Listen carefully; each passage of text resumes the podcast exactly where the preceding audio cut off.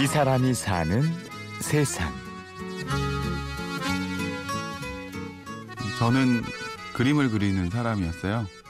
미술학원을 15년 정도 운영을 하고 있는 상태고 그 개인 뭐 전시회도 하고 화가로 살다가 어느 순간 더 이상 이제 미루면 안 될 것 같다라는 생각을 했어요. 지나고 나니까 운명적인 거였던 것 같아요. 서른다섯 어느 날 임성철 씨는 지금까지와는 다르게 살기로 결심합니다. 연기에 도전해 보기로 한 건데요.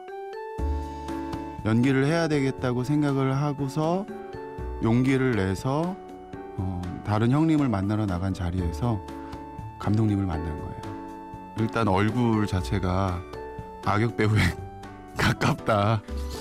어, 자기가 찾던 얼굴이라고 그러면서 그 눈빛이 마음에 들었다. 연기를 하겠다고 결심한 바로 그날, 성철 씨는 우연히 한 영화 감독을 만나게 됩니다. 감독은 성철 씨의 매서운 눈빛에 딱 어울리는 배역을 제안했습니다. 제가 맡은 역할 류스케는 그냥 전형적인 군인, 진짜 나쁜 역할이었던 것 같아요.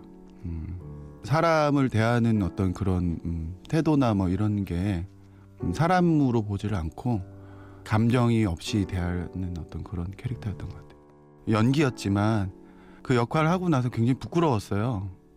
그래서 벗어나려고 좀 노력을 많이 했어요. 성철 씨에게 맡겨진 생애 첫 배역은 일본군 역할이었습니다.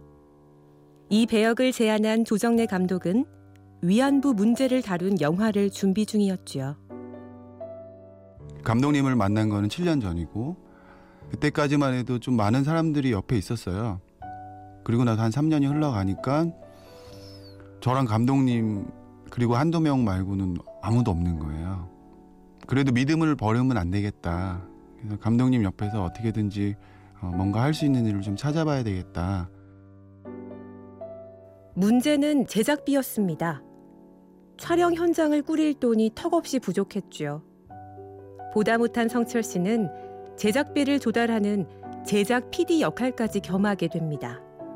돈이 그 촬영 시작하고 나서 4일 만에 다 떨어졌는데 한 300명 가까이 전화를 돌렸어요. 돌리고 또 돌리고 또 돌리는데 나중에 전화를 안 받으시더라고요.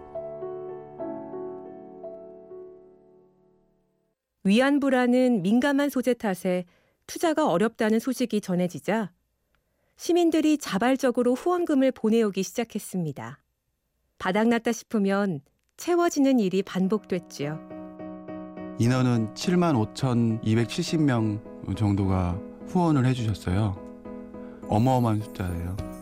중고등학생들도 있고요. 대학생도 굉장히 많고 어머니 아버지 연배에 계신 분들도 굉장히 많았어요. 심지어는 월급 가불해서 주시고 이렇게 수많은 스탭들이 지칠 때마다 후원이 계속 들어왔던 것 같아요. 포기하지 않을 수 있었고 영화를 완성할 수 있었던 것 같아요.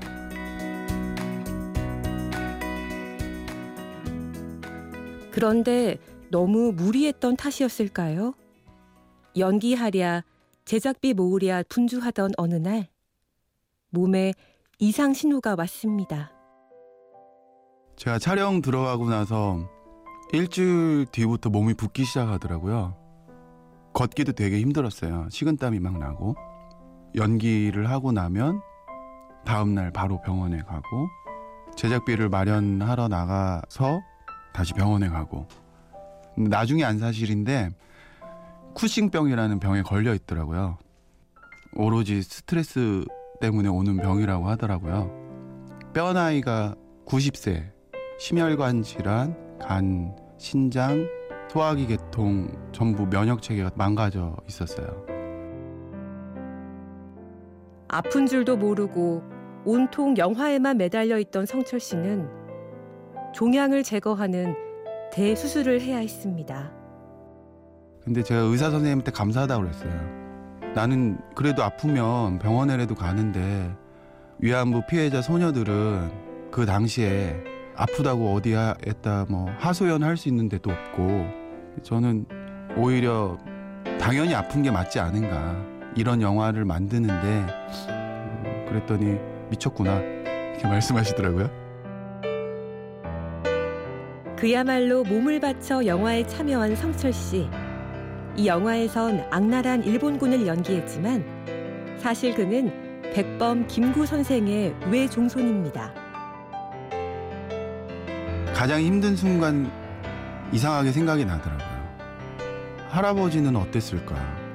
할아버지도 나처럼 아팠을까? 음, 독립자금이 떨어지면 어떻게 했었을까?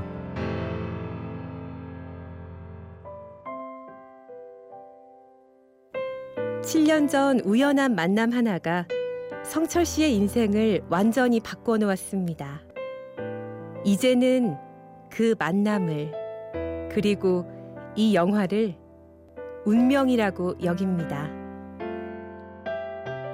귀향이란 영화를 만난 것 자체로 행운이라고 생각을 하고 이런 아픔이 이 땅에 있었구나 그리고 같이 공감해 주시고 아픔에 동참해 주시면 정말로 감사하겠습니다.